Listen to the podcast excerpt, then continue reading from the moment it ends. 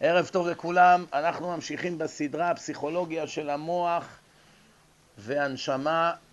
אנחנו היום מתחילים שיעור מספר 15 בעזרת השם.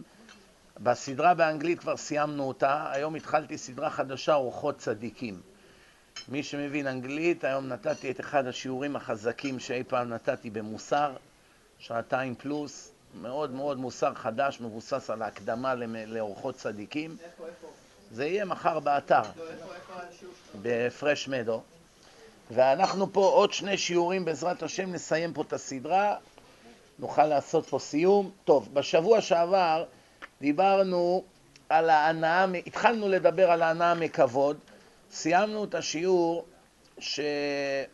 שהסברתי שלעשות חסד, לעשות חסד זה, זה תלוי זה תלוי, כשאדם עושה חסד, אז אומרים איזה בעל חסד הוא, הוא עוזר לחברים שלו, לאחים שלו, לכולם, אז כולם מתפעלים, אבל זה לא נקרא בעל חסד, זה אדם שאתה אוהב אותו, אתה נהנה מלעזור לו, זה הנאה אישית שלך. בדיוק, אז כמו לעשות חסד לאנשים זרים, למסכנים, ליתומים, לאלמנות, לגרי צדק, לאנשים שאתה לא מכיר בכלל, או לפעמים אפילו, איך אומרים בארץ, הוא לא הטיפוס שלי, הוא לא הסטייל שלי, ובכל זאת אתה עוזר לו, נכון? אז ממילא, אז ממילא, זה נקרא שאתה באמת בעל חסד, שאתה עובד על עצמך אפילו לעזור לאנשים שהם לא בדיוק הסטייל שלך. לא, לא הקבוצה שאתה מסתובב איתם, לא האופי, לא הלבוש וכולי, ואין לך באמת הרבה משותף איתם וכולי, ובכל זאת, אתה עושה את זה לשם שמיים כי ככה השם רצה, וזה מעלה גדולה. זה ככה נקרא בעל חסד, בזה סיימנו. היום נתקדם, נדבר קצת על כבוד. יש כאן מישהו שיכול להרים את היד ולהגיד שהוא לא רודף כבוד? מישהו כאן פה בחדר היום יכול להגיד כזה דבר? לא. אז ברוך השם, כולכם אנשים ישרים, ברוך השם. אבל יש לנו בעיה. כתוב, מי שרודף אחר הכבוד, הכבוד בורח ממנו. להפך, אתה גורם לעצמך נזק. על ידי שאתה בורח מהכבוד, הכבוד ירדוף אחריך. איזה אחד בא לרב, אומר לו, כבוד הרב, אני שנים רודף מהכבוד, והוא לא בא אחריי. אומר לו, בטח, אני יודע איך אתה בורח מהכבוד. אתה רץ שני צעדים, נו, איפה אתה? נו, איפה אתה? הרגת אותי, רץ עוד כמה צעדים. נו, איפה הכבוד? זה אומר, זה כזה בריחה מהכבוד, איך אומרים, דיינו. אז יש לנו פה בעיה. מי יכול להצביע לי בנפש איזה סוג של מחלה זה רדיפת כבוד? מישהו יכול להגיד מה שורש המחלה הזאת? נפש. כמובן גאווה. החולי הוא בנפש, אבל מי יכול להצביע לי מה שורש הבעיה? היום יש לך שורש, נכון? אתה מכניס זרע באדמה, הוא מתחיל להניב שורשים, עוד אין כלום, זה רק סתם איזה שתיל קטן. עוד חמש שנים זה כבר יהיה עץ. בדידות. עכשיו ששואלים, תגיד, הפירות האלה שיוצאים כאן, התפוזים, הלימונים, לא יודע מה, מאיפה זה יצא? אז אומרים, הנה הגרגיר הזה, אתה רואה, מראים לך איזה גרעין, איזה גרעין ששמו אותו באדמה, קטנצ'יק כזה, מכאן יצא כל העץ. זה שורש התופעה, לטוב ולרע. יש שורש לדברים טובים, יש שורש לדברים רעים. השורש של כבוד כמובן זה גאווה. הרבה מהבעיות בחיים נובעות מהבעיה הזאת של גאווה, קנאה למשל, זה גם כן בא מגאווה. כשאדם מרגיש מושפל ביחד לאחרים, אז הוא מתחיל לקנא בהם. למה הם כן ואני לא? יש הרבה בעיות. בדרך כלל רוב הבעיות בחיים נובעות משני שורשים. שורש אחד זה גאווה, שורש שני זה חוסר אמונה בהשם. אין אמונה בקדוש ברוך הוא. ומילא זה גורם לכל הבעיות. תכף נראה מה זה כבוד. בואו נראה מאנשים גדולים שיבינו את השורש של המחלה לעומק. מה יש להם להגיד על זה? במשך כל חיי רבי גדליה, גדליה אייזמן, היה אחד מגדולי עולם, ברח מן הכבוד. כל החיים שראיתי אותו, תמיד הוא ברח מהכבוד. מעולם הוא לא לבש פרק, זה המעיל המיוחד של הרבנים האשכנזיים, והיום גם הספרדים לובשים את זה, עם שני כפתורים מאחורה, מעיל שחור ארוך, זה מעיד שאתה או איזה מלמד בישיבה או ראש ישיבה, כן? ולא חתם על שום קול קורא. אף פעם הוא לא הסכים לחתום על מכתבים. כל הזמן יוצאים מכתבים, באים לרבנים גדולים שייתנו אישור, או שיכתבו נגד, או שיחתמו בעד. זאת אומרת, הם הוועדה הלאומית של הדתיים, של החרדים, שעל פיהם יישק דבר. ברגע שעכשיו קוראים לך לחתום על מסמך, משמע מחזיקים ממך סמכות תורנית. זה כבוד גדול. וואו, חתמתי על מכתב כזה, חתמתי, אז, אז אנשים רודפים כבוד. יש הרבה אנשים חותמים סתם, העיקר שיחתמו. למה? שעכשיו ידעו שאני מאן דאמר, אני סמכות. לא משנה שהם חותמים שקר, הם לא יודעים על מי הם חותמים אפילו. העיקר שיגידו, שאלו אותי ואני חתמתי. אחר כך בעוד כמה שנים שכבר הם יירגעו, אז הם כבר אולי יחתמו רק על דברים שבאמת אמת. אבל בשביל להתפרסם מוכנים לרצוח מישהו, כמו בעבודה. כמו בעבודה. מה בעבודה? הרבה אנשים מתקדמים על ידי שמורידים אחרים. מלכלכים עליהם, ממציאים עליהם שקרים, מפילים אותם בפח, בכוונה. למה? לתפוס את המקום שלו, כן? כל חייו הוא ברח מהכבוד. מעולם הוא לא התלבש בצורה מסוימת ולא חתם על שום מסמך. את כל כוחותיו השקיע בלימוד ובהעמדת תלמידים בישיבת כל תורה. פעם הרב שך חתם על כרוז, היה זה כרוז שהתחיל לרוץ בעולם, כן? הוא ביקש ממני שאלך לרבי גדליה שיחתום יחד איתו. אך רב גדליה לא הסכים. אפילו בשביל הכבוד של הרב שך הוא לא הסכים. לקראת גיל 70 רבי גדליה התחיל לדבר איתי על זה שהוא מרגיש שמתעורר אצלו, בגיל 70, רבותיי, אחרי 40-50 שנה שהוא ברח מהכבוד, מתעורר אצלו הנאה מכבוד. הוא מתחיל לאט לאט ליהנות שמכבדים אותו. עד עכשיו זה היה בזוי בעיניו, פתאום זה קצת נעים לו. מה קרה? איך יכול להיות? מה? תיקנת את עצמך 50 שנה, אין לך צורך, פתאום זה בא? מה הולך פה? זה ייתכן כזה דבר? שימו לב איזה יופי. התחיל לדבר איתי על זה שהוא מרגיש שמתעורר אצלו הנאה מכבוד. דיברנו על זה כמה פעמים, ניסיתי להסביר לו כל מיני הסברים והוא דחה את כולם. לדוגמה, אמרתי לו שיכול להיות שתמיד הייתה לו הנאה מכבוד, רק הוא לא שם לב לזה. ואמר לי, אף פעם לא הייתה לי הנאה מכבוד. עכשיו אני מרגיש שזה מתחיל אצלי, בגיל 70. והוא לא מבין למה.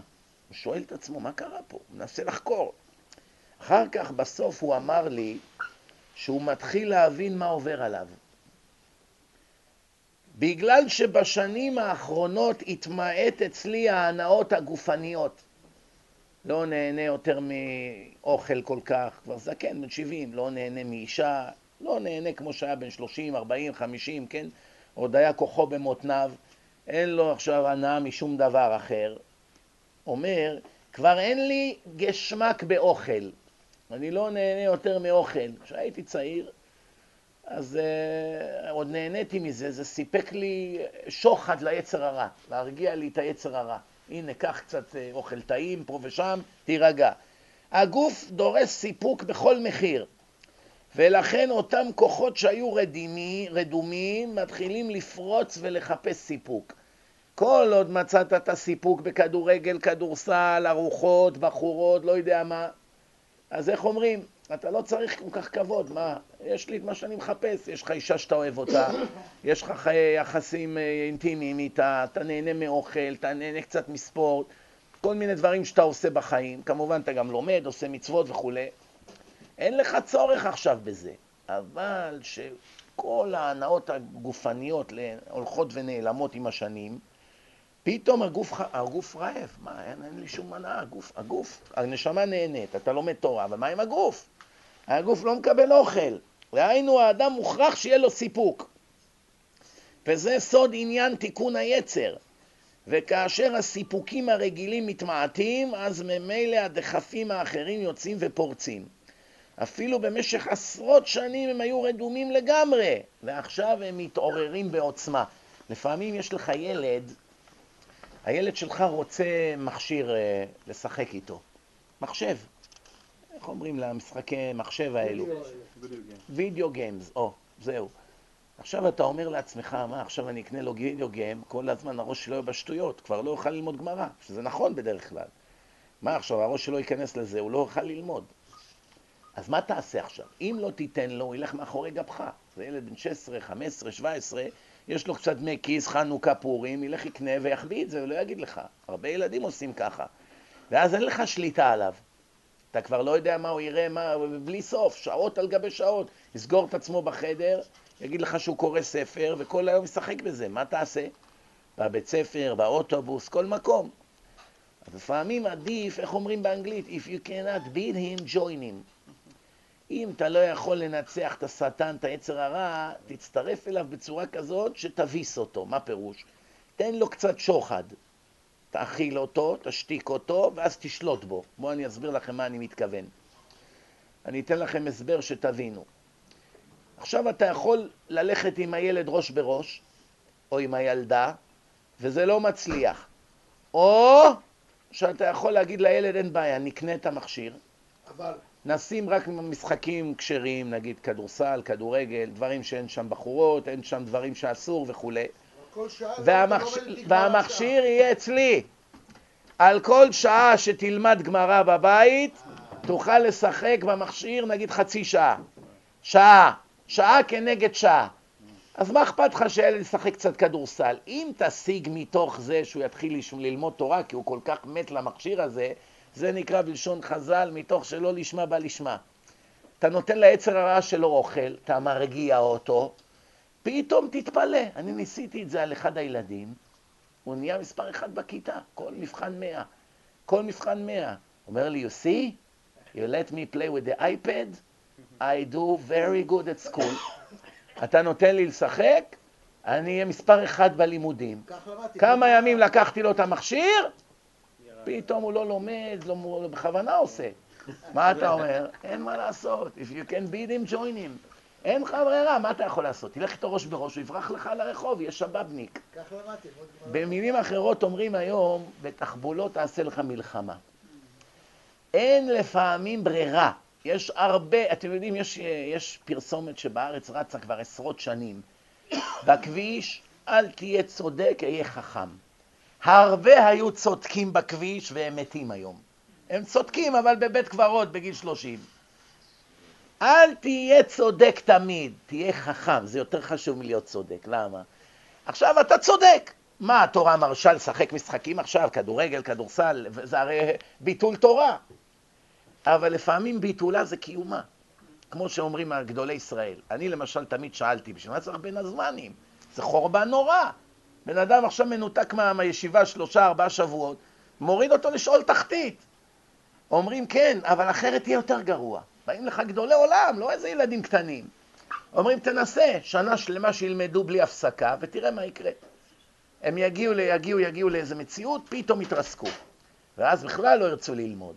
כל כמה זמן אתה נותן, איך אומרים, פריקת מתח, ואז הם חוזרים לסדר, ראש חודש אלול, כמו אריות. מה מביא אותם כמו אריות? החופשה שיש להם בין תשעה באב לראש חודש אלול, מחדשת להם את המצברים, הכילו את היצר הרע, הורידו קצת מהמתח ומהיראה, ופתאום חזרו 40 יום כמו אריות. אותו דבר פסח. ישיבות עכשיו יוצאות לכמעט חודש הפסקה, אחרי פסח שחוזרים, נכנסים לשוונג של לימוד, תקופה ארוכה. איך אומרים? ירידה לצורך עלייה. כמובן, כל, כל, כל אדם לגופו של עניין, יש כאלה לא חזרו. הלכו לבין הזמנים, והשם ירחם, כבר התחתנו עם גויות כבר מאז ועד היום. גם זה ראינו. לכן, לעשות הכללות אי אפשר. אבל אומר לך פה הרב הופמן על הרב גדליה אייזמן, אומר לו, עד גיל 70 לא היה לי פעם אחת הנאה מכבוד. בגיל 70 התחלתי פתאום ליהנות מכבוד. איך זה ייתכן? תשובה... אל תאמין בעצמך עד יום אותך. נכון, זה באופן כללי, זה נכון לגבי הכל. אבל איך פתאום התעורר אצלו הכבוד, כמו שהוא הסביר, שהתמעטו בי ההנאות הגופניות, פתאום פרץ אצלי רעב לאיזושהי הנאה. ואדם זקן בן 70 שהוא תלמיד חכם שכבר לא נהנה מאוכל ולא נהנה מספורט ולא נהנה כל כך מהאישה וכולי. אז מה, איזה הנאה הוא ייתן לגוף, לגוף שלו? מה נשאר? כבוד, עושקים לו את היד, כבוד הרב, זה, נכנס, עומדים, פתאום התחיל ליהנות מזה. זה, דרך אגב, ש... בית ספר לחיים. שאתה חושב שבמיליון אחוז התפטרת מהגאווה ומהרדיפת כבוד, חשוב שני, רבותיי, זה יושן אצלך, זה מחכה ליום שיכניס לך את האקדח פה בצוואר. זה רק יושב לשעת הכושר. בינתיים עבדת על עצמך, אתה לומד, אתה לומד מוסר, אתה עובד על עצמך לא להיות רודף כבוד, זה מביא אותך למדרגות יפות, אבל יבוא יום וזה יפרוץ אצלך, ולכן, כמו שאמרת, אדם לא יפתח בעצמו עד יום מותו. שמעתי מהרב, שמעו טוב מה הוא כותב פה, זה יסוד חשוב לחיים. זה גדול הפסיכולוגים שהיו בדורנו, רבותיי, החרדים. חוץ מזה שהיה תלמיד חכם ענק ושימש את כל גדולי ישראל, והם לא זזו בלעדי העצה שלו מילימטר, גדולי הדור, הרב שלמה הופמן, הנה הוא, לפניכם, אתם שומעים? כן, הוא נפטר סך הכל לפני שלוש שנים. אפילו בארץ לא שחררו אסירים לפני החתימה שלו. הוא בדק אם הם ראויים להשתחרר על התנהגות טובה. הוא היה אלוף, הוא דיבר עם בן אדם, הוא ידע עכשיו אם הבן אדם הזה יחזור לפשע או לא. בקיצור, הוא כותב ככה, שמעתי מהרב שברפואה כוחות הנפש, יש רפואת הגוף ויש רפואת הנפש. תמיד כשרבנים מברכים, תשמע, הם אומרים רפואת הנפש או רפואת הגוף. כי כל מחלות הגוף נובעות מתוך מחלות הנפש. כשאדם יש לו בעיות נפשיות, זה מביא לו גם מחלות, מחנות גופניות. למשל, למשל, למשל, אתן לכם דוגמה. למשל, אדם שעושה עבירות, עושה עבירות, זה משפיע עליו מבחינה רוחנית. העבירות האלה יכולות להכניס אותו למצב שעכשיו הוא בדיכאון ובעצבות. למשל זרע לבטלה. זה גורם לדיכאונות, לעצבות, למראה שחורה. וברגע שהאדם הוא עצוב, המערכת החיסונית שלו נפגעת מאוד. מיד, מחלות, כל שני וחמישי הוא חולה. למה? מערכת החיסונית שהיא לא עובדת, שהאדם הוא במצוקה נפשית, זה משפיע לו על הגוף. למשל, כמה פעמים קרה לך שהעין שלך רועדת, או היד, או השריר, רעידות? ממה זה נובע? ממתח נפשי. אם אתה במתח נפשי, אתה רואה שהגוף, למשל עצירות. אדם הולך לשירותים, כל היום שתה מצ'זיפים, אכל תהניות, אומר, הייתי צריך כבר להשתחרר, לא יוצא, יומיים הוא סובל. מה קורה? מתח נפשי משפיע על מערכת העיכול. לפעמים זה גורם לקיבה רכה מדי, לפעמים לקיבה קשה מדי. כל הבעיות האלה שאתם רואים אצל בני האדם, לא ישן בלילות, נדודי שינה, אחר כך הוא סובל מעייפות, מכל מיני בעיות ומחלות שקורות לו. אפילו שלמה המלך כתב מפורש שכעס הורג, הורג את הבן אדם. כעס מביא לאדם, את העוגמת נפש הזאת, לא יכולה להרוג אותו. כמה פעמים אדם קיבל שיחת טלפון, דיברו איתו שתי דקות, או דקה, או חצי דקה, והוא קיבל התקף לב ומת? איך אפשר למות מדיבורים? פשוט מאוד.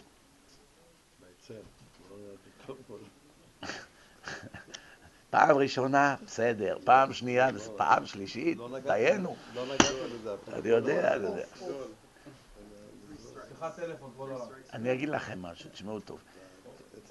גם זה שהטלפון שלך בעצמו עובד באמצע השיעור, פשפש במעשיך.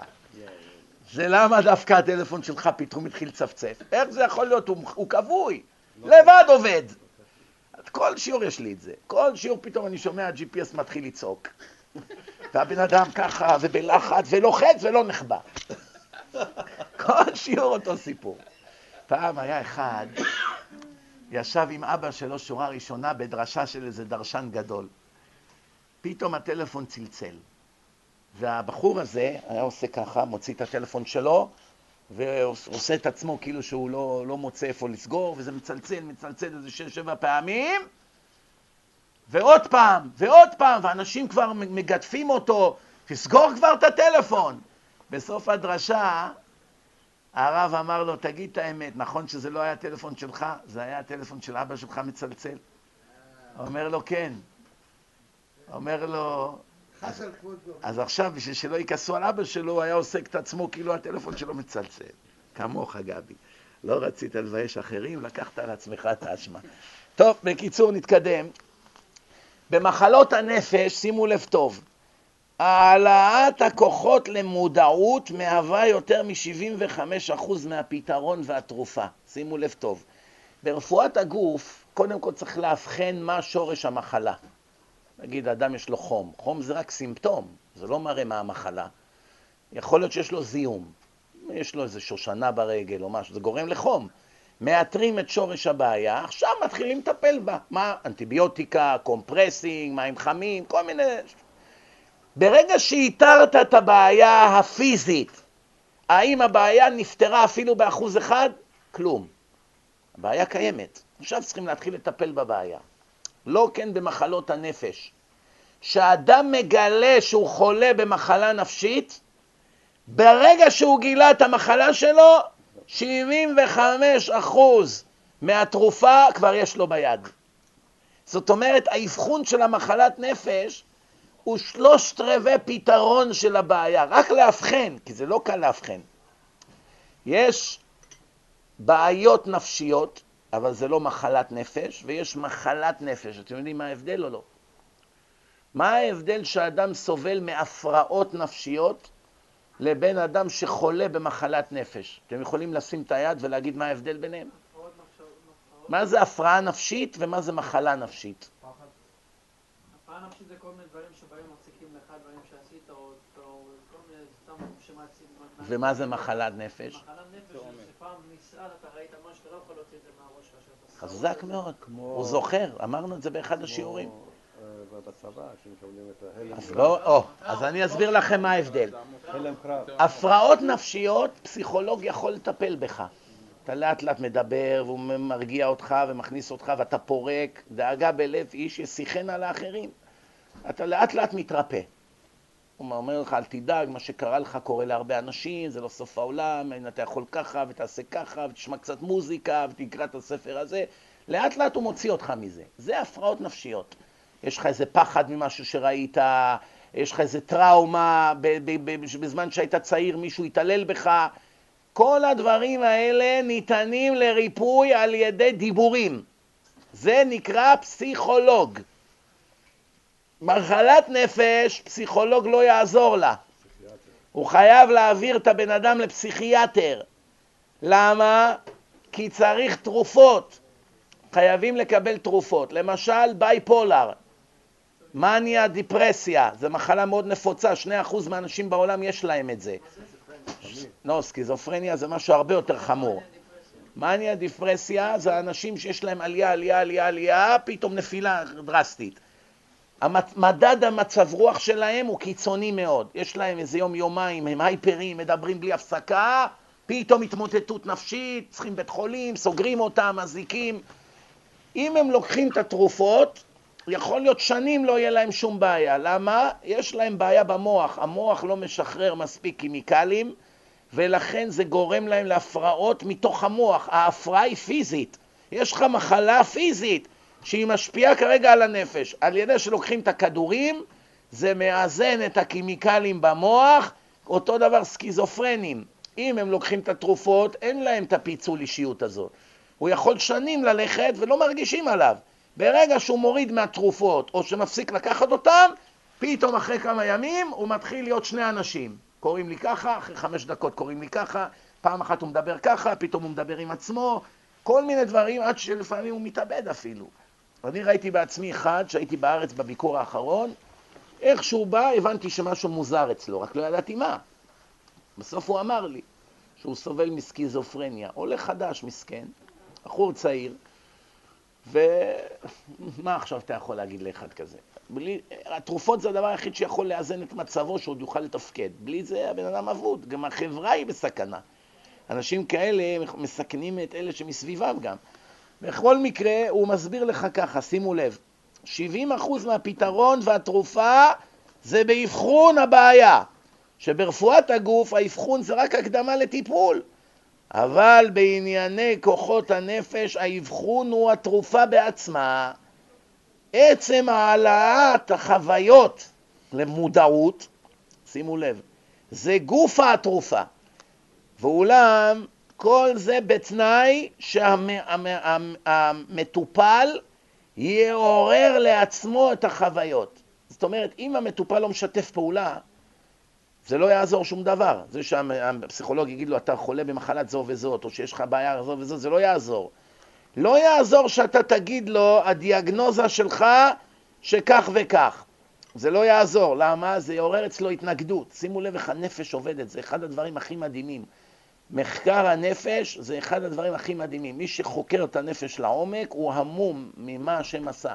מה זה מודע, מה זה תת מודע, למשל, פעם היה איזה אחד בטלוויזיה בארץ, הוא אמר לאנשים, עכשיו אני יוצא להפסקת פרסומות, כשאני אחזור מהפסקת פרסומות, כל אחד מכם בינתיים יבחר מספר.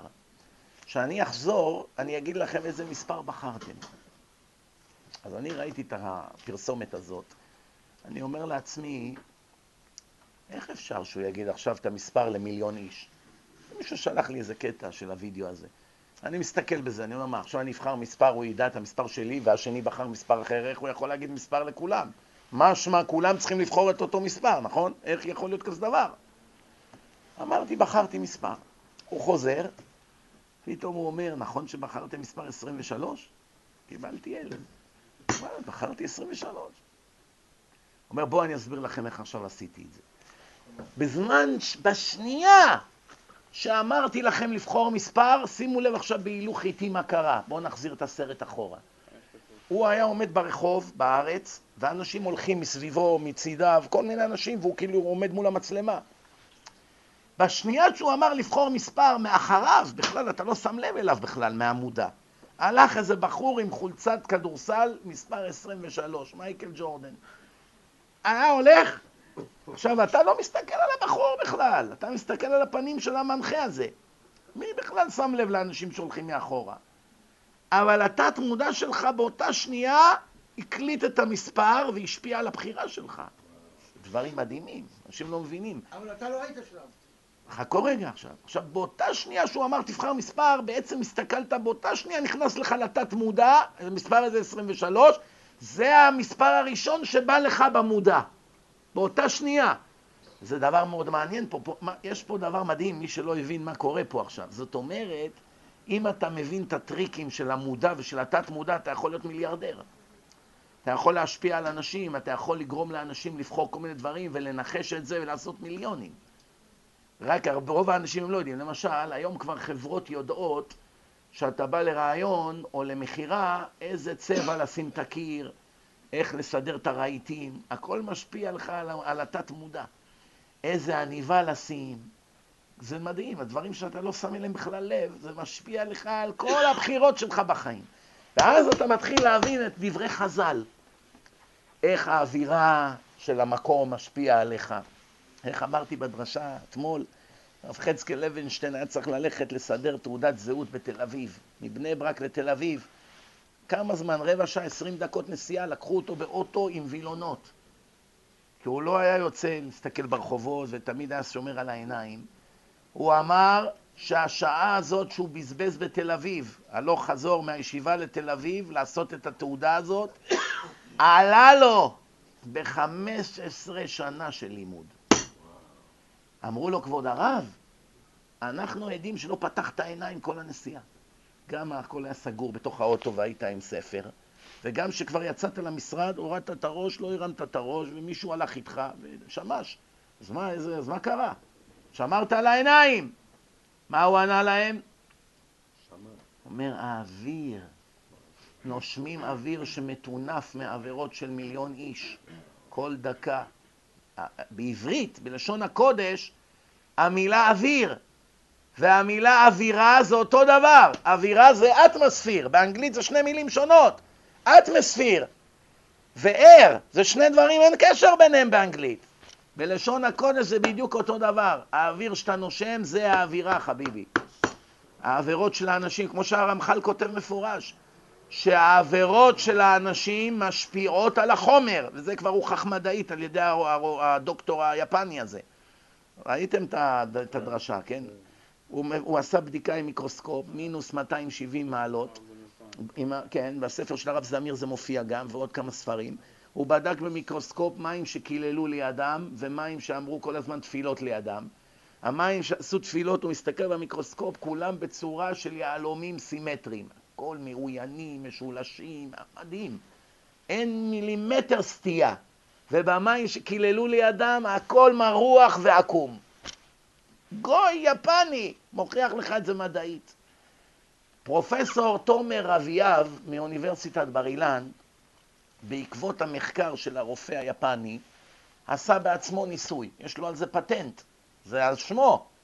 הוא לקח זרעים של שועית, שם אותם על צמר גפן ספוגה במים, בקערה, בחדר אחד שם קבוצה של אנשים, כל היום קוראים תהילים.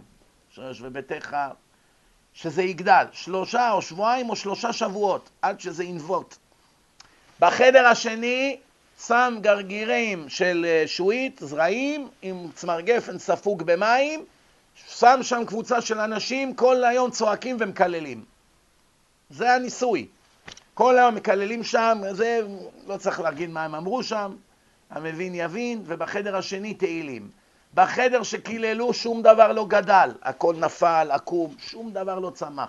בחדר שקראו תהילים הכל צמח ישר, גבוה, נווט, משהו מדהים. מחקר מדעי, יש לו על זה פטנט. אי אפשר להתווכח עם זה, חביבי, אתה יכול לעשות את זה בעצמך, תעשה ניסוי, תראה. זאת אומרת, ההתנהגות של האנשים ליד החומר משפיעה על החומר. בסן פרנסיסקו החיות התחילו להיות זכר עם זכר, נקבה עם נקבה בשנים האחרונות. שואלים איך זה יכול להיות. ההתנהגות של האנשים משפיעה על החיות. ככה גם היה בסדום ועמורה, לכן השם השמיד גם את החיות. כי כולם שואלים, טוב, הבני אדם הם סוטים, אבל למה החיות? מה אשם החיה? אומרים, ההתנהגות של האנשים היא זו שמשפיעה גם על ההתנהגות של החיות. ובכלל על החומר, ולכם השם הביא מבול ומחק את העולם. או שהוריד אש מן השמיים, שגם החומר לא שורד. כי החומר כל כך נגוע כבר במה שעשו באווירה שם, שגם את החומר השם משמיד. לא סתם השם הביא מבול על העולם כמו מקווה. כמו שטובלים משהו עכשיו שיש בו טומאה, אתה מכניס אותו למקווה ומוציא, הוא נטהר. וכולי. טוב, נתקדם הלאה. עכשיו תשמעו דבר מדהים. אני אומר לכם, רק בשביל זה היה שווה לכם לבוא. תשמעו טוב.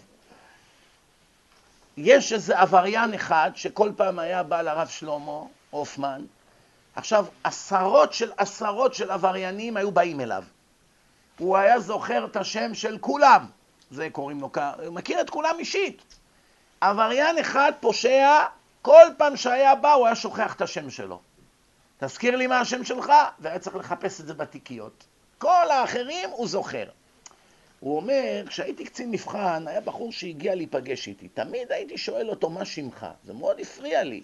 כי עשרות בחורים שהיו מגיעים למפגשים אצלי, הייתי זוכר את שמותיהם. אבל אצלו תמיד הייתי שוכח.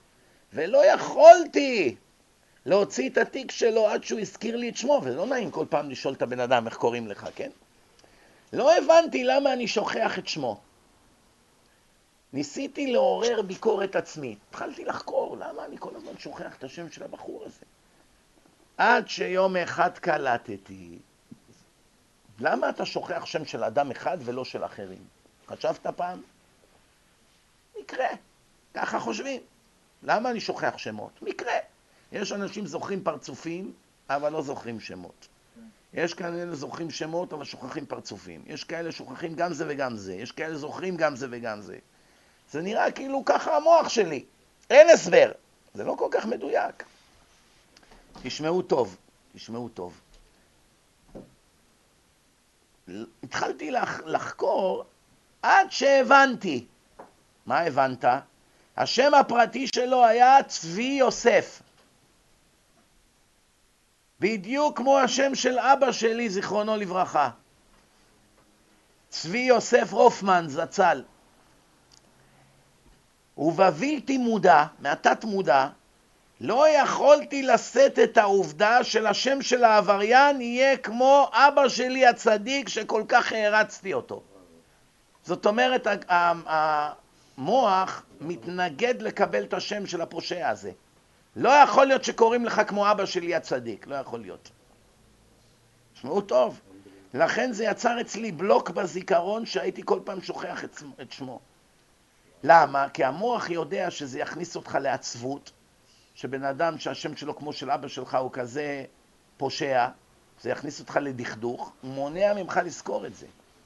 הוא מונע, הוא מסנן, שימו לב, המוח מסנן בשיטה סיסטמטית לבד דברים שיכולים כביכול לפגוע בך ולהזיק לך, ואתה לא מבין לפעמים למה. עכשיו אתה מתחיל להבין. אנשים מורגלים לחשוב ששכחה זה דבר שקורה ממילא. וזה כוח בלתי נשלט. אין על זה שליטה, כבוד הרב, מה אני אעשה? שכחתי. זה לא תלוי בי. לא נכון. האמת היא ששכחה זה כוח מהבלתי מודע, מהתת מודע, שמופעל, הוא מחליט מה לשכוח ומה לש... מה לזכור ומה. לשכוח ומתי לשכוח. מתי לשכוח גם. שומעים? זאת אומרת, זה לא קורה מקרה שעכשיו שכחת. למה אתמול לא שכחת? עברה שנה. מה קרה שאתמול לא והיום כן? הרי זה במילא, מה ההבדל כבר היום או אתמול? היום זה נשכח ממך, אתמול עוד זכרת. למה זה? חז"ל אומרים על הפסוק, צור ילדתך תשי, ותשכח אל מחולליך. זה בספר דברים ל"ב. שם זה בהאזינו, שם השם אומר לעם ישראל, היהודי, הקדוש ברוך הוא בא בתביעה אל האדם. מי הבין מה זה הפסוק הזה? צור ילדתך תשי, ותשכח אל מחולליך. אני אעזור לכם. השם, צור ילדתך תשי, תשי? תשי, ותשכח אל מחולליך. מה זה תשע? או, אז עכשיו שמעו טוב. הקדוש ברוך הוא ברא דבר כזה שנקרא שכחה. אי אפשר להכחיש. אנשים שוכחים. האם שכחה זה מחלה, או ששכחה זה דבר חיובי? חיובי. אז למשל, אדם נוסע עכשיו שעתיים נסיעה, הגיע לשדה תעופה, שכח את הדרכון. חיובי? איך יכול להיות חיובי? עכשיו הוא עלה לו אלף דולר, הפסיד, קנסות, בעיות, נכון? אין בעיה, אז תגיד שהשם רצה שהבן אדם הזה יפספס את הטיסה בגלל שהמטוס חס וחלילה עומד להתרסק, אז שיעשה שהוא לא ישיג כרטיס, למה הוא צריך להפסיד 1,500 דולר? לא חייב דווקא להתרסק, יכול להיות שינחת באיראן. עוד יותר גרוע מלהתרסק.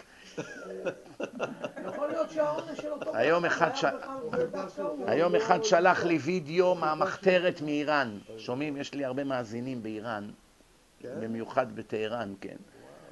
באנגלית, שם היהודים, המון המון יהודים, ממש המון המון אנשים. איך הם שומעים את זה? הם שומעים את זה באינטרנט. באינטרנט.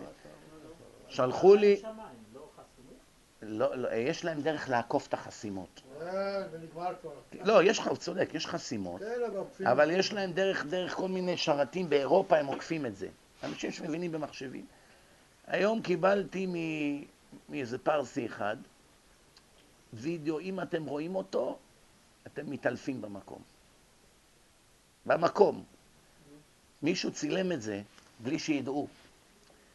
חמישה איראנים חילונים, מוסלמים, מוסלמים, ובחורה איראנית מכוסה ביעני צעיף, כמו שפעם אמרתי, איך שהמטוס ממריא לצרפת, כולם פושטים את התחפושת, רוקדת להם כל מיני ריקודים, והם יושבים שם, כנראה היו גם קצת שיכורים, והיא רוקדת בפניהם, ואתם יודעים, אישה שבאה לגר... את ה- לגרות את היצר הרע של האנשים, השם ירחם מה יכול לעלות בגורלה, כן? והם פשוט לקחו אותה בכוח ואנסו אותה. והגיעו המשטרה האיראנית, וכרתו לה את הראש והתחילו לבעוט בראש שלה כאילו זה כדורגל, ותלו את החמישה או שישה האלה על רמזור ברחוב, הוציאו אותם במקום, לא משפט, לא כלום. תראו איזה סמכות יש להם מהממשלה. תפסו אותם, תלו אותם על הרמזור, אתה רואה אותם עכשיו איך שהם עומדים על איזה גג של איזה טרנזיט, עם חבל על הרמזור, ואז הטרנזיט זזה, והם כולם תלויים, וקשרו להם את הידיים מאחורה, ואחד מהם משתחרר הידיים שלו, לא יודע איך, או שלא קשרו אותו. אולי דקה הוא תלוי ככה, ועוד היד שלו זזה. וכל האחרים במקום מתו, הידיים שלהם קשורות ככה, לא יודע איך זה היה מזיז את היד. קיבלתי חלחלה. בא לי להקיש, ראיתי את זה. במקום הוציאו אותם להורג, על האונס. והיא, כרתו לה את הראש. לא מספיק עברה את הטראומה של החיים שלה, עוד, ואיך היא הייתה צורחת וזה, ו... דבר מזעזע כזה, לא יאומן איזה דבר מזעזע. חלאות המין האנושי, תראו בן אדם מגיע למ- למדרגה של יותר ממפלצת. עכשיו מסתמה הסרט, הסרט, הזה יתפרסם מסתמה עכשיו, יתחיל לרוץ בכל העולם. אתם בטח תשמעו עליו בקרוב. אתה מכיר את הסיפור שמישהו רצה להראות לאנשים את החיה הכי אכזרית בעולם. הכי אכזרית. החיות תמיד יודעים מה הם יעשו. אבל בני אדם, בני אדם, הם בוחרים להיות חיות. לכן הם הכי מסוכנים. הכניסו אותם לחדר, אה, הבן אדם נמצא שם שני דקות, אמרו לו מיד לצאת. מה ראית? אז לא רוצה, לא רוצה לדבר. כל אחד, לא רוצה, לא רוצה, לא. מה ראית? התחיל, לא, לא רוצה לדבר. בסוף הכניסו עיתונאים, שנייה, מה? מה היה בחדר? ראי. כל אחד ראה את עצמו. יפה מאוד. טוב, נתקדם הלאה. אז באמת, אנשים חושבים ששכחה זה עניין של טבע. זה לא תלוי בי. אבל המוח מחליט מה לשכוח ומתי לשכוח. אז התחלתי להסביר, כתוב בפסוק, צור ילדתך תשי ותשכח תשכח אל מחולליך. הקדוש ברוך הוא ברא שכחה. שכחה זה תרופה הכי חיונית לאדם כדי להמשיך את חייו. למה? דוגמה, אדם מת לו מישהו, לא עלינו. עכשיו הוא צורח, משתולל, צורט את עצמו, נופל על הרצפה. אם לא יהיה כזה דבר שכחה, בעצם עכשיו הוא יישאר ככה עד שהוא ימות. הוא, תעבור שעה, הוא עדיין ככה. יעברו עשר שעות, הוא עדיין ככה. יעברו יומיים, הוא עדיין ככה. גמרנו, ייגמר לו הכוח עד שהוא ימות. הוא לא יאכל ככה, הוא לא יכול לאכול, לא יכול... מה השם עושה? איך שהאסון קרה, השכחה מתחילה. אבל זה קצת קצת. לוקח יום, יומיים, שלוש, חודש, חודשיים, עד שהמת נשכח מהלב, כתוב. אחרי שנה, גזירה, אתה רואה, לאט לאט, לפעמים לא צריך לחכות שנה. לפני השבוע אבא שלו נפטר, אחרי שבוע כבר יושב עם חברים, צוחק בסלון. אבל לפני שבוע שזה קרה, בלוויה הוא צרח, בכה, השתולל. שבוע אחרי, הוא כבר יושב בשיחה, מחייך. אומרים, אה, רק לפני כמה ימים ראיתי אותו צורח, טוב, מה אתה רוצה? שכחה התחילה לעבוד. עכשיו תשמעו טוב. השם אומר לאדם, אני בראתי שכחה כדי להציל אותך, שתוכל לחזור לשגרה ולהמשיך בחייך. ואתה לקחת את המתנה הזאת ממני והשתמשת בזה נגדי. זה? פייר. השכחה שאני בראתי כדי להציל אותך מטראומות ומכל מיני אסונות, לקחת את זה ואתה משתמש בזה נגדי. פעם סיפרתי איזה משל, שאחד, היה לו הרבה חובות. כל הזמן באים, דופקים לו בדלת, מרמרים לו את החיים. הוא חייב לכל העולם כסף. אומר לחבר שלו, אין לי חיים. אמצע הלילה דופקים לי בדלת, טלפונים, באים למקום עבודה שלי. אומר לו החבר, תלמד מדוד המלך. יש לי עצה בשבילך, תעשה את עצמך משוגע. בפעם הבאה שבאים אנושים, תעלה על השולחן, כמו קוף, תקפוץ, תעשה פרצופים. יגידו לך, "אה, בואי נא, אתה חייב לי כך וכך. אה, הו, הו, תעשה כל מיני פרצופים. כמה פעמים הם יבואו, יגידו, בוס, הבן אדם משוגע, מה נעשה? סנון נרביץ לא משוגע, לא יעזור כלום. אומר לו, וואלה, אחלה רעיון. באמת התחילו לבוא המאפיונרים, קופץ, משתולל, מתגלגל על השולחן, מוריד את החולצה, לובש, אוכל את החולות. אומרים לו, מה, מה, נעשה איתו עכשיו? אומרים, טוב, עזוב, נו, איך אומרים כפרת עוונות? הוא כבר קיבל את שלו. אחרי שהוא התפטר מכל הנושים, נשאר לו עוד חוב אחד, למי? לחבר שנתן לו את העצה. עכשיו החבר שלו בא אומר, ברוך השם, הורדתי ממך 90% מהחובות, עכשיו תשלם לי מה שאתה חייב לי. עושה לו, הו-היי, קופץ לו על השולחן, אומר לו, יא אהבל, מי נתן לך את הרעיון הזה? מה אתה עומד עליי ברעיון שאני לימדתי אותך? הבנתם? זה מה שהשם אומר לאדם. אני נתתי לך שכחה לעזור לך, אתה לוקח את זה ועכשיו בא נגדי עם זה? יעלה על הדעת? אבל כולנו ככה. חסר אדם ששוכח את השם? הרי יש חיוב, שיוויתי השם לנגדי תמיד. כמה אנשים זוכים לקיים את זה? תמיד, תמיד, הפירושו כל הזמן. איפה יש כזה אדם? אדם שבתוך הלימוד וזה, בסדר, אז הוא מקושר כרגע להשם. רק תוציא אותו, אני יודע, עכשיו הלך לאיזה חתונה, משהו, קצת הוללות, מיד פורק קול. אפילו שזה לרבע שעה, אפילו שזה שעה, שעתיים. אם לא היום, מחר, אם לא מחר, עוד שבוע. כמה ימים הוא קצת יהיה, איך אומרים, על אש קטנה מהתורה, מיד אתה רואה פתאום משהו קורה פה. אה, כבר הוא לא רוצה לבוא למניין, או שבא בעשר. הישיבה הוא בשבע הראשון עם הטלית והתפילין אחרי מקווה. בין הזמנים, אתה רואה אותו בוויצ'ניץ, מניין של עשר, שם תפילין. אה, מה קרה? לא שחס וחלילה הוא רשע. פשוט מאוד, האנטיביוטיקה היומיומית, הוא לא לוקח אותה כבר שבוע. הזיהום גדל. זהו, זה, זה כל החיים. עכשיו הוא אומר כאן דבר מעניין, תשמעו טוב. מה ההבדל בין הצורך להערכה לצורך חברתי? יש כאן מישהו שיכול להגיד שהוא יכול להסתדר אם יסגרו אותו בחדר לבד מהיום, מעכשיו עד יום מותו. מקלחת, שירותים, אוכל, בלי קשר לעולם. לא וואטסאפ, צינור. לא טקסט, לא טלפונים, לא כלום. אבל ייתנו לך ספרים, גמרות, משניות, חומש, הלכות, מה שאתה רוצה, כל השולחן ערוך, טור, בית יוסף, הכל יש לך.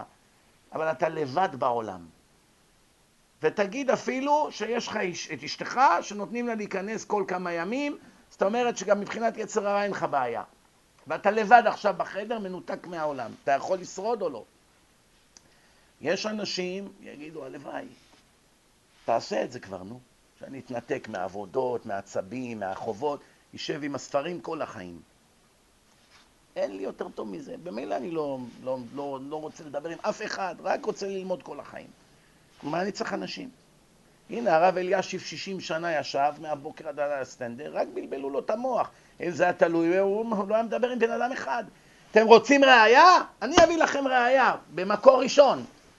הבן דודה שלי, הוא אמרתי לכם שהוא גאון ענק שבענקים. אני אמרתי את זה ואני לא, בלי היסוס, עוד לא ראיתי מימיי אדם כזה. לא ראיתי, לא בעולם הזה, באף מקום כזה בן אדם, עבד השם וגאון בתורה. לא ראיתי. ובקבלה. הוא ביקש ממני לא לעשות לו יותר מדי אה, יחסי ציבור. אז אני אגיד לך אחרי השיעור איך קוראים לו. קיצור, הוא לא יוצא מירושלים, וכל היום בספרים, הוא היה דבוק ברב בן ציון אבא שאול איזה 13 שנה. והוא ינק מאחד הגדולים שהיו בדור, כן. בקיצור, הוא סיפר, שמעתי אותו בשיחה שהוקלטה על ידי אחד התלמידים, שהביאו אליו את הנין של הרב אלישיב, ארבע דורות אחורה. בן של הנכד, שייתן לו ברכה. אמרו לו, כבוד הרב, זה נין של הרב אלישיב, תן לו ברכה. הוא אומר לו, "אב- אבא שלך זה מספר אחד בעולם, אתה בא אליי? סבא שלך זה מספר אחד בעולם, אתה בא אליי? הוא אומר לו, מה יזיק? אני כבר פה, אמרו שכבודו תלמיד חכם גדול, אני מוכן לקבל בשמחה ברכה. אומר לו, בתנאי אחד, שתספר לנו איזה סוד על סבא שלך, משהו שלא יודעים. אמר, נוציא ממנו משהו. אמר לו, אני אגיד לך את האמת, עכשיו אני ישן אצלו ארבעה חודשים, אני מטפל בו. הוא לבד, אין לו אישה הרי, הוא לבד, זקן, בן, בן 100 הוא היה, בן 98, משהו כזה. הוא היה ישן אצלו ארבעה חודשים בבית. אומר לו, אני ארבעה חודשים מטפל בו, מביא אוכל, הולך, עושה את מה שצריך, קניות והכול. ארבעה חודשים אני גר אצלו, מילה הוא לא דיבר איתי. אתה שמעת בחיים שלכם כזה דבר? מרוב שהראש שלו בספרים, הוא בקושי ישן, הוא קם שתיים בלילה, לומד רצוף, עד למוח... כל הזמן, היה יושב בחדר שלו שם במאה שערים, עם כל הספרים, כל היום עם הגמרא, הוא בכלל לא מחובר לעולם, הוא אומר, הוא לא מרגיש, אני נכנס, יוצא, שם, אומר לו משהו, הוא לא מדבר בכלל איתי. אמר לו, זה הסיפור הכי טוב שיכולתי לשמוע. הוא, אחד כמוהו, שים אותי בחדר, השתבח שמו מתנה הכי גדולה שיש. אנחנו נהיה משוגעים, אחרי חודשיים שלוש נשתגע. איך הערבים עיינו חיילי צה"ל? סגרו אותם עם איזה, באיזה חדר סגור, אין לי מי לדבר, אין, לא רואים אנשים. הם השתגעו, הרבה השתגעו נפשית.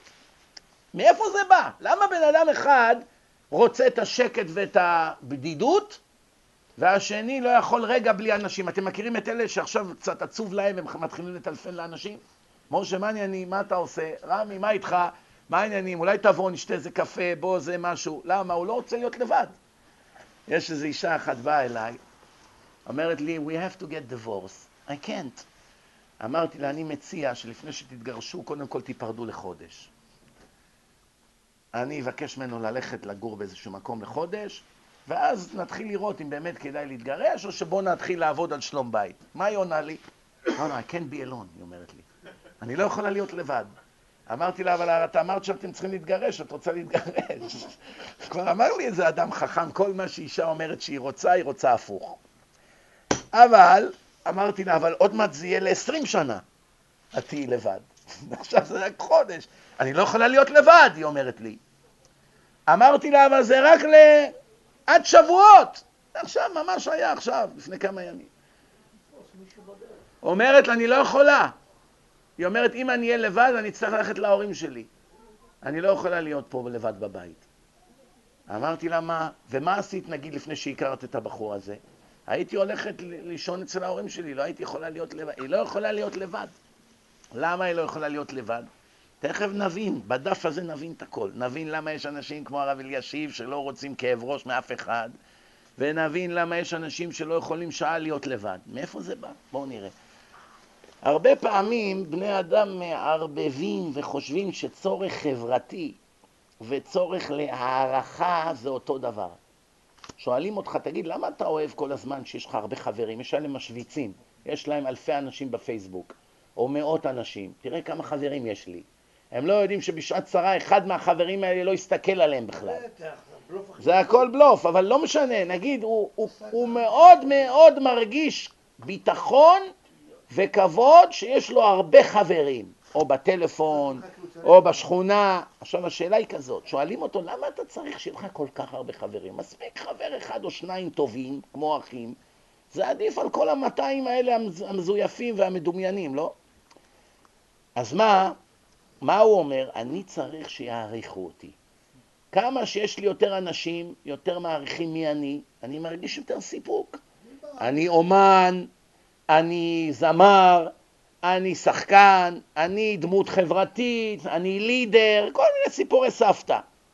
אבל האמת שזה לא קשור בכלל. הרצון להערכה והצורך החברתי זה שני דברים שונים זה מזה. בואו נסביר. צורך חברתי זה הרצון להיות מעורב ומעורה בין אנשים. כל הזמן להיות איפה, איפה שהאקשן. הקשר הבין-אישי בין בני האדם. הערכה זה הרצון הבסיסי של כל אדם להיות מוערך ושיחשיבו את המעלות שלו. הוא מאוד מאוד רוצה שיגידו איזה גבר אתה. פש, כל הכבוד. זה חשוב לו מאוד. אם עכשיו הוא עשה איזה מעשה, הוא דואג שכולם ידעו ממנו לבחון איך יהיה התגובות של האנשים. אם אחד החברים לא יגיד לו יישר כוח, הוא גמר אצלו. מה? עשיתי כזה מעשה גדול ואתה לא אומר לי אפילו חזק וברוך? הוא גמר אצלו. למשל, אם הוא חולה בבית חולים עכשיו, אם אחד החברים לא יבוא לבקר אותו, ודאי שהוא לא ידבר איתו יותר לעולם, ישנא אותו כל החיים. ידבר נגדו לשון הרע, למה? הוא לא בא לבקר אותי בבית חולים, סימן שאני כלום בעיניו, הוא לא מעריך אותי. שימו לב, תשמעו טוב. הערכה, הכוונה שתרגיש שאוהבים אותך, אוהבים את המעלות שלך. הרמב"ם בהלכות דעות מגדיר שקיום מצוות ואהבת לרעך כמוך מתקיים על ידי, מי יודע איך? איך לפי הרמב"ם אתה מקיים את מצוות ואהבת לרעך כמוך? הרי חז"ל אומרים, אי אפשר לאהוב אדם כמו שאתה אוהב את עצמך. אין כזה דבר. מה הראיה? שאם עכשיו אתה בא הביתה ואתה רואה עכשיו משטרה, מכבי אש, אומרים לך איזה ילד נפל מקומה שלישית, ואתה גר קומה שלישית, מיד הלב שלך מתחיל 200 דפיקות בדקה. אתה משתגע, לחץ דם, אתה מתחיל להזיע, אתה משתולל, השוטרים לא נותנים לך להיכנס. אין, אין כניסה. עכשיו אתה ועוד דייר בקומה שליש, אה, של קומה שלישית, אתה ועוד דייר. זה או אתה הוא, 50% סיכוי שהבן שלך הקטן נפל מהחלון. אתה בלחץ אטומי. אחרי שאתה כבר עומד להתעלף ולקבל התקף לב, וממש כולך, איך אומרים, הדם אזל לך מהגוף, אשתך צועקת, איציק, זה לא, זה לא מוישי, זה הבן של חדווה נפל. אתה יושב על, ה... על הרצפה שם, אוף, תביאו לי מים. השתבח שמו ריבונו של עולם, אני מתחיל להניח תפילין ממחר, אני נהיה צדיק, כל הכבוד, תודה, אני מודה לך. אז אומרים לך, רגע, רגע, ומה, ילד יהודי מסכן, שהבן של השכנים נפל, מת? אז אתה אומר, וואו, וואו, ליבי נשבר, ובאמת ליבו נשבר. הוא עכשיו יעזור, יבשלו להם, יקראו עליו תהילים, יעשו שיעורים לעילוי נשמתו, ודאי שהוא בוכה עליו, זה לא שהוא לא מצטער עליו, הוא לא שקרן. אי אפשר לדרוש ממנו שהוא יסבול מהילד של השכן כמו שמהילד שלו. אם זה יגיע לכזו מציאות, סימן שהוא בן אדם לא נורמלי. זה לא נורמלי, כי אדם צריך לאהוב את עצמו יותר, התורה אומרת, חייך קודמים, זה צורך בסיסי. אבל מה זה ואהבת לרעך כמוך? מאן דשנא עליך, מה ששנוא עליך, אל תעשה לחברך. זה, זו הדרישה של השם. לא מצפה ממך שעכשיו תיתן לחבר שלך, כי אחרת אי אפשר היה לחיות. אתה קונה לעצמך מכונית, תקנה גם לכל החברים. מה זה, ואהבת לרעך כמוך.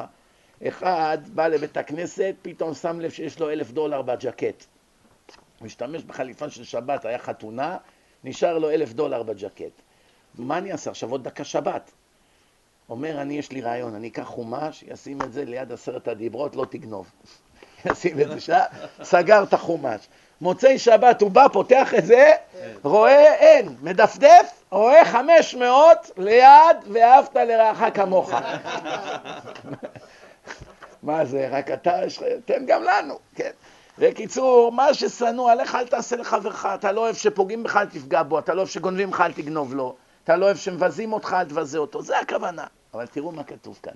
לפי הרמב"ם, איך מקיימים ואהבת לרעך כמוך? על ידי שאתה מעריך את המעלות של השני.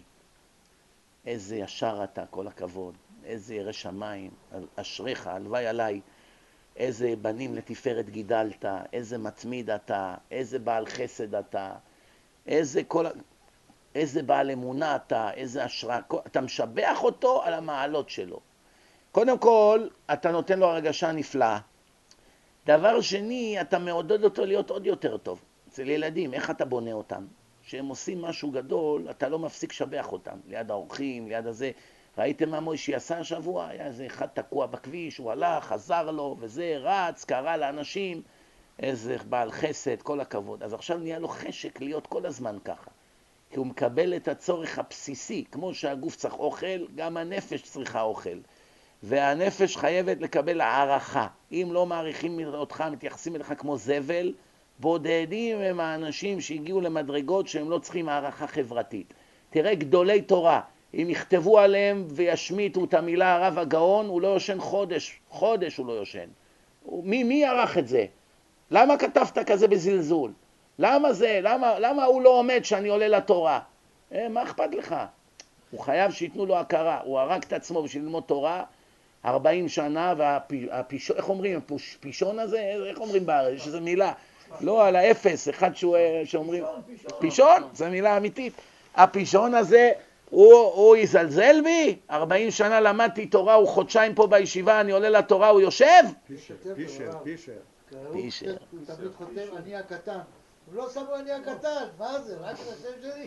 יש גם איזה עלון אחד שמפרסמים, בעריכת הרב כך וכך, כותבים אותו בקטן, והמוסדות בראשות הרב הגאון מגדילים את השם. איזה בושה וחר... אוי לבושה, אוי לכלימה. אדם שהוא ירא שמיים וב- ובורח מכבוד, מגאווה, צריך להגיד להם, אל תכתבו בכלל את השם שלי. מה צריך? אני לא ערכתי את העלון. מישהו אחר טרח, תכתבו את השם שלו. אם ידעו שאני ראש המוסדות, מה טוב. לא, מה צריך עכשיו כל הזמן, ועוד להגדיל את זה? זאת אומרת, הרבה פעמים אתה תראה אגודות שהן רצות על ידי איזה רב מסוים, והם מזמינים עוד אנשים לסמינרים. ואז הם שמים את הרב שלהם בתמונה גדולה, וכל שאר הדרשנים בקטן, בצד. יעני, אלה, איך אומרים? להק... להקת ליווי. שלא תחשבו בטעות שהם חשובים, זה הוא המאן דאמר. וגם אם זה נכון, נגיד שבאמת הוא הכי מוכשר והכי צדיק והכול, עדיין לא עושים כזה דבר. אני פעם אחת ראיתי מחזה שלא נשכח ממני כבר עשרים שנה, אני לא יכול לשכוח אותו. הייתי באיזשהו מקום שזה אחד, שלא שהיה איזה טמבל, אחד שידע תורה. והיה התרת נדרים ערב ראש השנה, והוא היה צריך להושיב בית דין של עשרה אנשים. הוא התחיל לבחור מהקהל, שב אתה, שב אתה, פתאום ישב איזה תמים אחד, בחור ישיבה. לא, לא, אתה אל תשב, מה אתה יושב? קום, קום אתה, בוא אתה שב במקומו. באותו שנייה לא יכולתי יותר להסתכל עליו. זה כולו בלוף, כולו שקר, ובסוף צדקתי. התגלו עליו דברים נוראים. אבל אני עוד הייתי מאוד תמים, לא הכרתי את עולם התורה כלום, אבל אני בתור חוש, חושים אינס, אינסטינקטיביים של אדם. אמרתי, זה לא יכול להיות צדיק, בן אדם כזה. מה, מבייש את הבן אדם הזה ככה ליד כולם? מה אכפת לך שישב? שישב בתור 11. תגיד לו עוד מישהו שב. מה אתה מבזה אותו? מעמיד אותו ליד 30-40 איש? קום, קום אתה, מה אתה יושב? וזה לא קרה פעם אחת, זה גם היה ערב יום כיפור וגם שנה אחרי, עד שברחתי משם, כל עוד נפשי בי. שומעים? כל התורה שלך כקליפת השום. מה הועיל לך התורה אם נשארת אותו מושחת? רוצח בן אדם ליד אנשים? כאילו שזה יעזור לו להתרת נדרים שלו. בא לעשות עכשיו איזה התרת נדרים, שזה תקנה של חכמים לעשות את זה, או הולך רוצח בן אדם דאורייתא. מלבין פני חברו ברבים, אין לו חלק לעולם הבא, ובשיטה כל שנה. ערב ראש השנה, ערב יום כיפור, כבר עשרים שנה עד היום. זה ממשיך עד היום.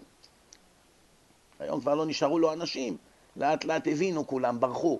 אבל הקצת שנשארו עדיין אוכלים את הלוקשים האלה. כן? או שהיה פותח את ארון הקודש, רשימה, מקלל רשימה של אנשים, מי שלא איתו, מי שלא בעדו, מי שלא משבח אותו.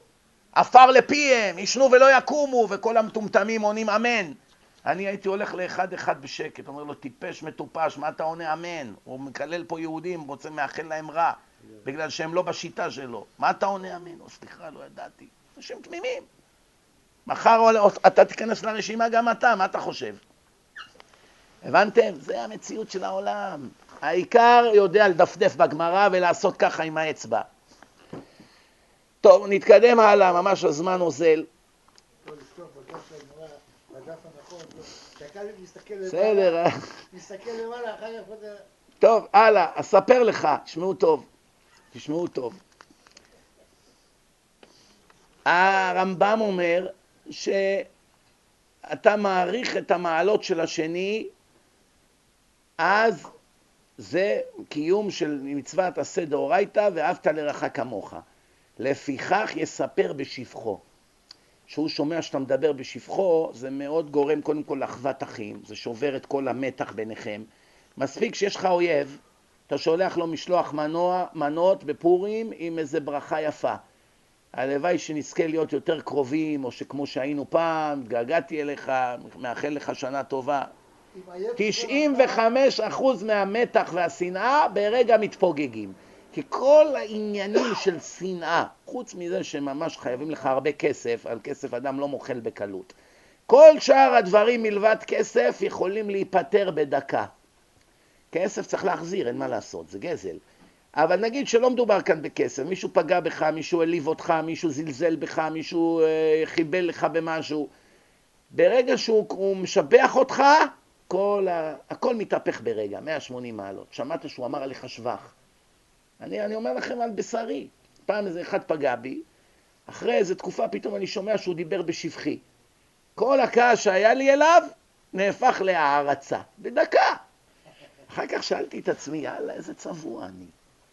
אם היית שואל אותי עשר דקות לפני שראיתי את הדרשה הזאת, איך הבן אדם הזה, הוא לא בסדר, מה הוא פוגע ככה באנשים, מעליב וזה. רק נתן לי איזה מחמאה, פתאום נהייתי חייל מספר אחד שלו. זה כל האדם, כל בלוף, מה? פעם סיפר לי הרב, הבן דודה שלי, שאמרתי לכם עליו, שהוא הלך לשבע ברכות של אחד התלמידים בישיבה, התחתן. אמר לו התלמיד, זה היה בבית של אבא שלו, כבוד הרב, שיגמר האירוע, כל הוויסקי, הקוניאק, הכל תיקח לעצמך. אין לי מה לעשות בזה. אנחנו לא שותים אלכוהול. תיקח. שבתות, חגים, קצת וויסקי, קצת קוניאק. אומר, מהשנייה שהוא אמר לי, כל הבקבוקים פה, מה שיישאר שלך, כל בן אדם שמזג לעצמו כוסית, כאילו צבטו לי את הלב. הפסדתי עוד עשרה דולר, עוד עשרים דולר. כמה אתה שותה? הכל רץ אצלך בראש, תראו איך אדם נהיה נגוע. כל עוד חברך נשפך הכסף שלו כמים, אין לך בעיה. ברגע שעכשיו נהיית שותף, אתה לא ישן. יש אנשים הם מאוד נדיבים שהם מתארחים אצלך בשבת. שמים את החימום על 90. אצלם בבית רועדים, עם שמיכות, מגפיים, עם פרווה, משה, תדליק חימום, הילדים רועדים. מה, הגזמתם? אלף דולר ביל בא לי, חשבון.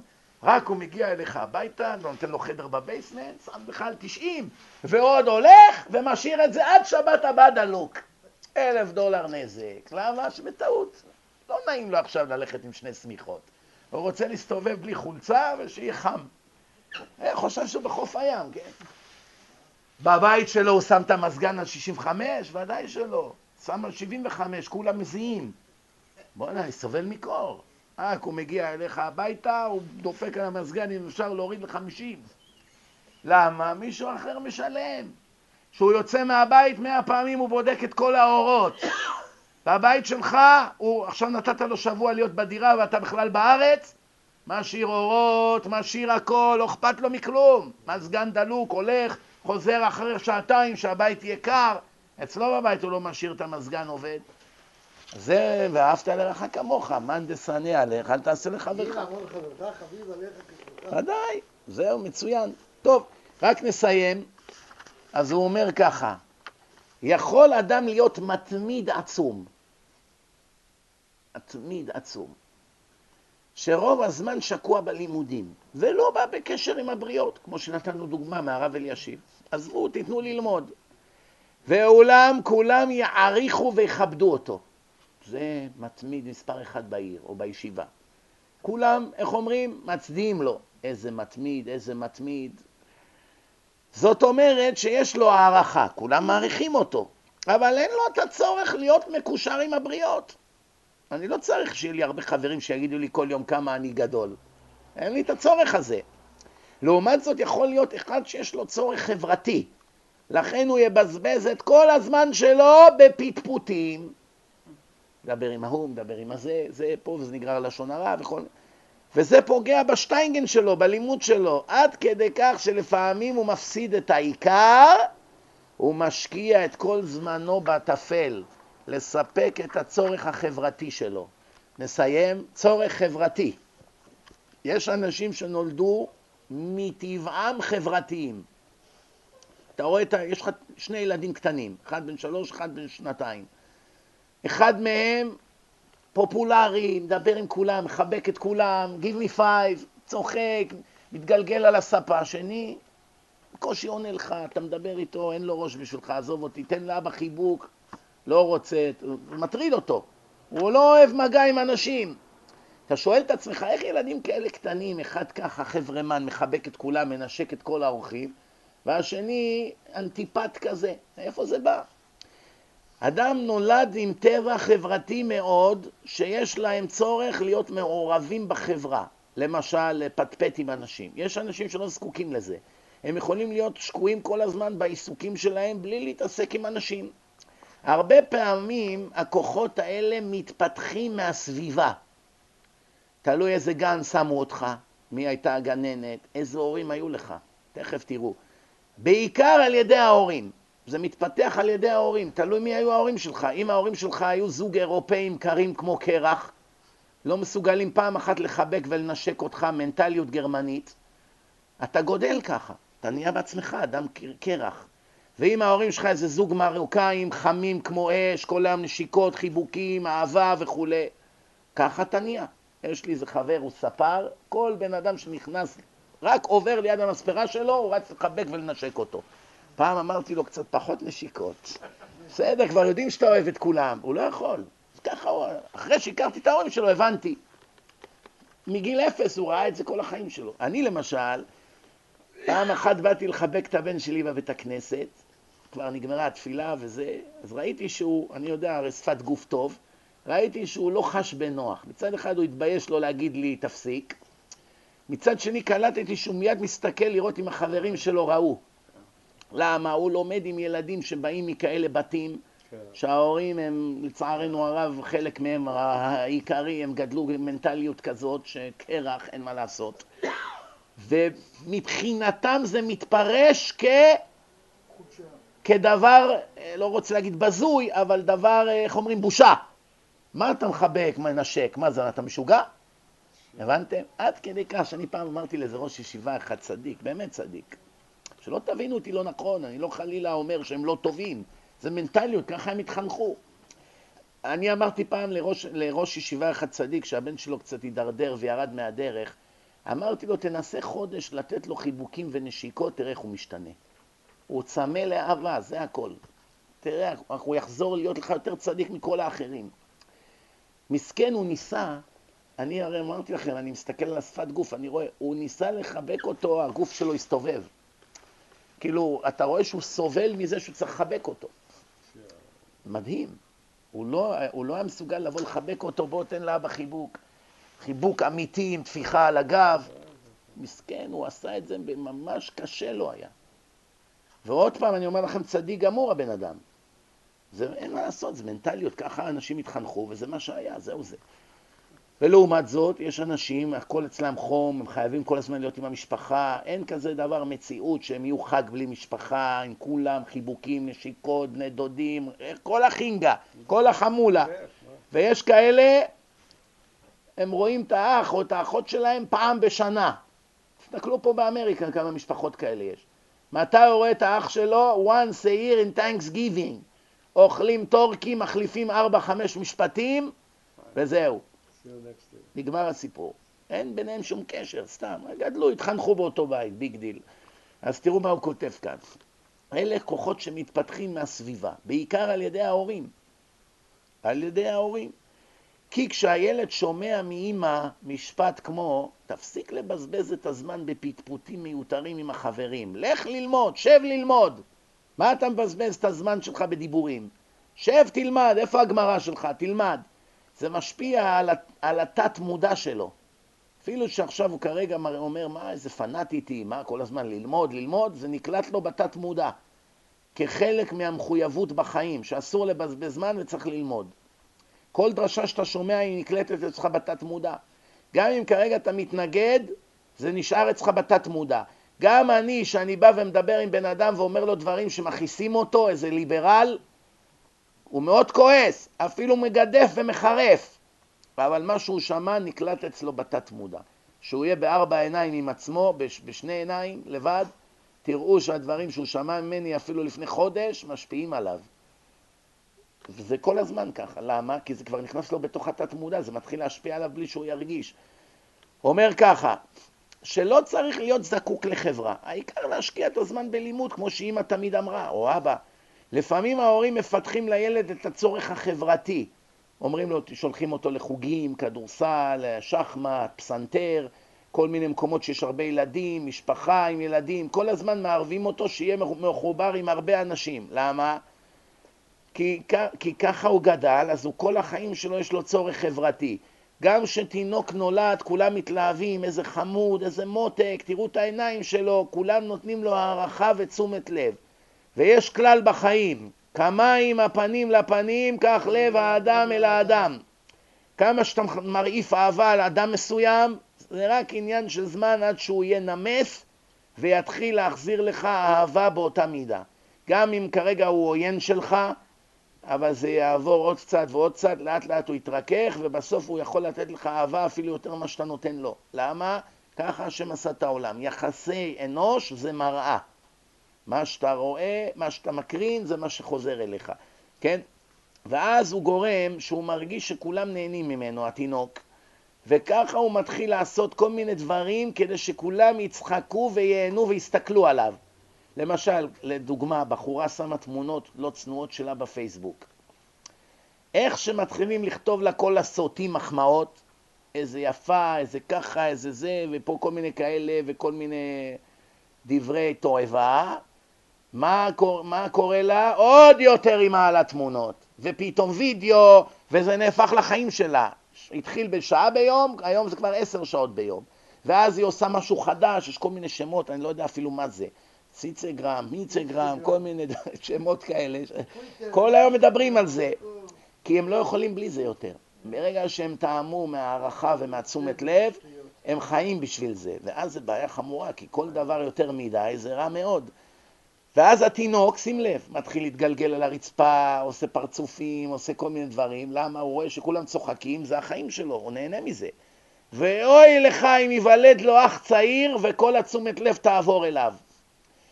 אני, כשהילד שלי נולד, השני, הראשון התחיל פתאום לעשות פרצופים. מעכב את האף כל הזמן. רק מדברים איתו, עושה ככה עם האף. אמרתי, וואו, זה מה שחסר עכשיו.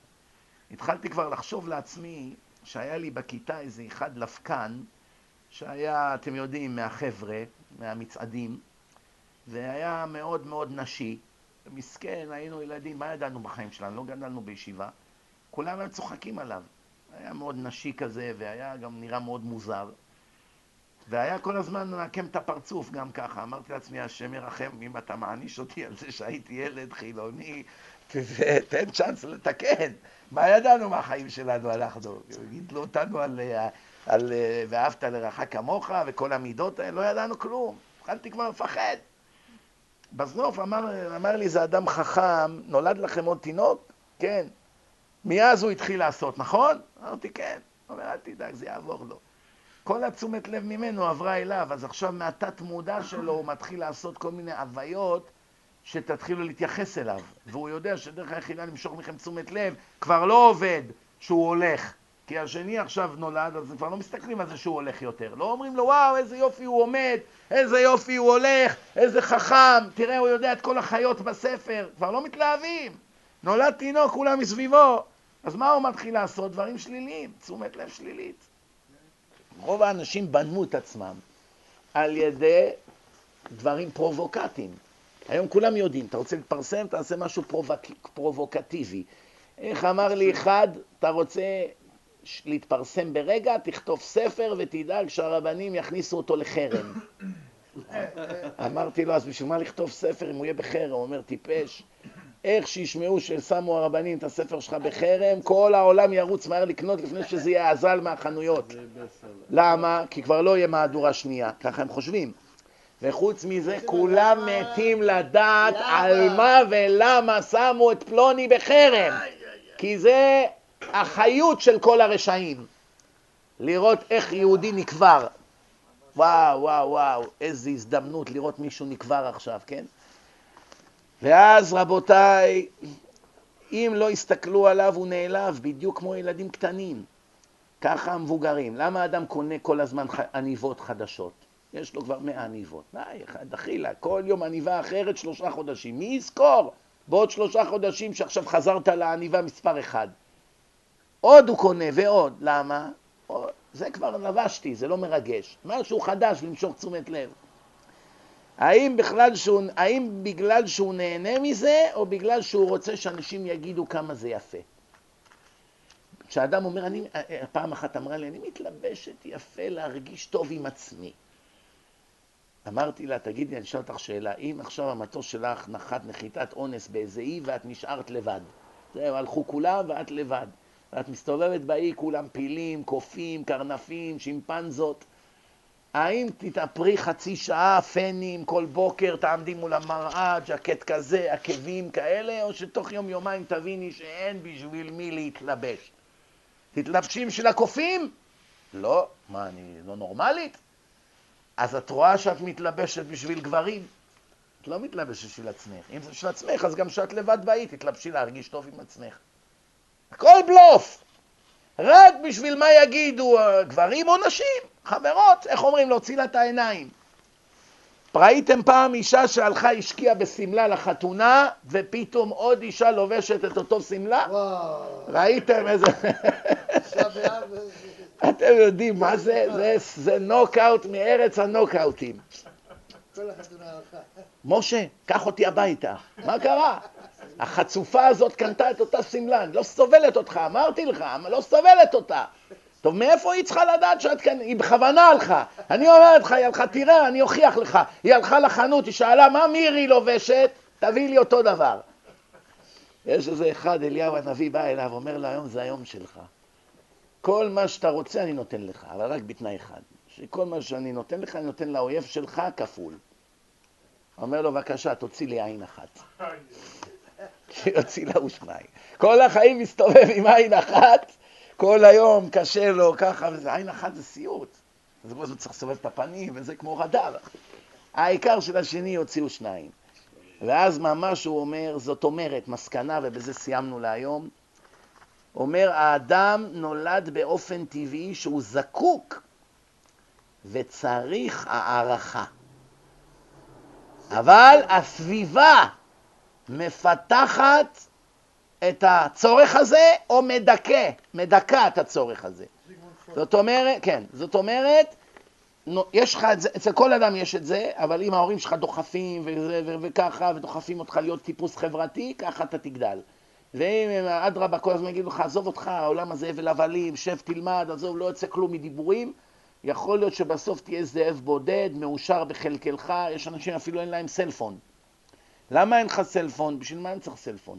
שישגעו אותי? מה, אין לך צורך לדבר, לראות סרטונים, דברים, הודעות, זה חוסך הרבה, זה, זה צורך בסיסי, מה, אנשים יוותרו על האוכל לפני שיוותרו על הפלאפון שלהם. מה פתאום, אני רק כאב ראש יש לי מזה. לא רוצה שיהיה לו טלפון, ואין לו בעיה בכלל. יש אנשים עשר דקות, הם שכחו את הטלפון בבית ונסעו עשר דקות, הם יחזרו מקצה העולם. בטעות שלא יהיו עכשיו כל הערב שעתיים בלי טלפון בחתונה. לא יכולים, עשר פעמים הוא מניח את הטלפון, מרים, מניח, מרים, כל שנייה בודק. לפני עשר שניות בדקת! מה כבר קרה בעשר שניות? עוד פעם מרים. מתאכזב, לא קיבל הודעה. מחלת נפש, זה כבר נהיה, השתלט לך על החיים. נסכם, חז"ל אומרים במסכת סנהדרין עמוד ק', יש שתי אפשרויות להשתחרר. יש דאגה בלב איש יסיחנה לאחרים, כשיש לך דאגות, שב עם מישהו שאתה סומך עליו, חבר טוב, רב וכולי, תוציא לו את זה מהלב. ויש דאגה בלב איש יסיחנה מדעתו, עם סמך. יסיחנה זה עם שין, ישוחח, ידבר עם אחרים. ויש עוד אפשרות בגמרא, יסיחנה מדעתו. תסיח את דעתך מהדבר. למשל, יש לך עכשיו איזו בעיה, הלכת לאיזו הופעה של זמר, כשר, זמר כשר, אם יש כאלה בכלל. הלכת להופעה עכשיו, שעתיים שמעת מוזיקה שאתה אוהב, הוציא אותך מהצרה שהיה לך היום בעבודה. הלכת, ישבת שיעור גמרא, למדת, זה הסיח את דעתך מהצרה. רק כשתקום מהגמרא תחזור לך הדאגה. זאת אומרת, תעסיק את עצמך, שב עם חברים, תעשה, תדברו, הא ודע, תשתו, תאכלו, זה יוציא אותך מהדיכאון. או לך לפסיכולוג, או לחבר טוב, או לרב, תגיד לו את הצרה שלך. עצם זה שדיברת איתו על הצרה, אפילו אין לו שום פתרון בשבילך. מעבר מה הוא יעשה? הוקוס פוקוס, קיבלת לו עלינו את המחלה, אתה בפני ניתוח, אתה בפני גירושין, אתה לא מוצא שידוך, יש הרבה בעיות בחיים. עצם זה שדיברת איתו, כבר חצי מהבעיה נפתרה, כי אתה כבר מרגיש הרבה יותר משוחרר. זאת אומרת, חז"ל אמרו לך, יש רק שתי דרכים להשתחרר מזה. אחד, תסיח את הבעיה בשין לאחר, ושתיים, תסיח בסמך, תסיח את זה מדעתך. וזה הדרך היחידה. והדרך הכי טובה לעשות היסח הדעת זה לשקוע בתורה. אנשים חולים מאוד, אנשים שנתנו להם כמה חודשים ללמוד, שקעו בתורה, לא הרגישו שום עצבות. היו מאושרים מכל דקה. לפחות אני משיג, יש לי שישה חודשים לחיות, אני אנצל אותם עד הסוף. במקום לבזבז את הזמן השטויות, יישב וילמד שישה חודשים, הוא שכח בכלל שהוא חולה. היי, בואנה, לפי החשבונות, אחד אמרו, אחד שאני מכיר אותו, נתנו לו שישה חודשים, בלי עין הרע, כבר מעל שלוש שנים חי. עם המחלה. פלא פלאים, הוא יושב ולומד. הוא הבין מה זה החיים, עכשיו הוא כבר לא מבזבז זמן על שטויות. כי הוא יודע שזמנו שאול, התחיל לשבת ואמר, יש לי כמה חודשים, אני אגיע לעולם הבא עם קצת ידע תורני, מה? צריך, איך שאתה נכנס למשפט בשמיים, מפציצים אותך 200 יום דברי תורה. מה תגיד? יש כאלה, לפעמים באים אליי לשולחן שבת, הם, הם כל היום לומדים גמרא, אז הם לא יודעים שום דבר להגיד דברי תורה, חוץ מאיזה סוגיה בגמרא או משהו. אומרים להם, תגיד איזה דבר תורה לפרשה. אילם, לא יודע כלום, לא, לא, לא יכול להגיד דקה. בישיבות בדרך כלל לומדים רק גמרא, כל הזמן גמרא, גמרא, גמרא, עיון, גמרא בקיאות. פה ושם אתה נתקל באגדתות בגמרא, אז אתה יכול להגיד דבר תורה, אבל גם כשהם לומדים את הפרשה, שניים מקרא, אחד תרגום עם רש"י, זה הכל כזה, יאללה, לגמור כבר, נו מה, אני לא יושב כאן עכשיו כל יום שישי על זה. להריץ, אבל זה לא ממש לומדים עכשיו את כל הסודות, פרשה, מדרש, זה... יש כאלה, כן, משקיעים בזה קצת זמן, אז הם יודעים מה להגיד. גם ככה צריך כישרון לדבר. טוב, אנחנו סיימנו להיום. ייתכן מאוד שביום שני הבא נסיים את הסדרה.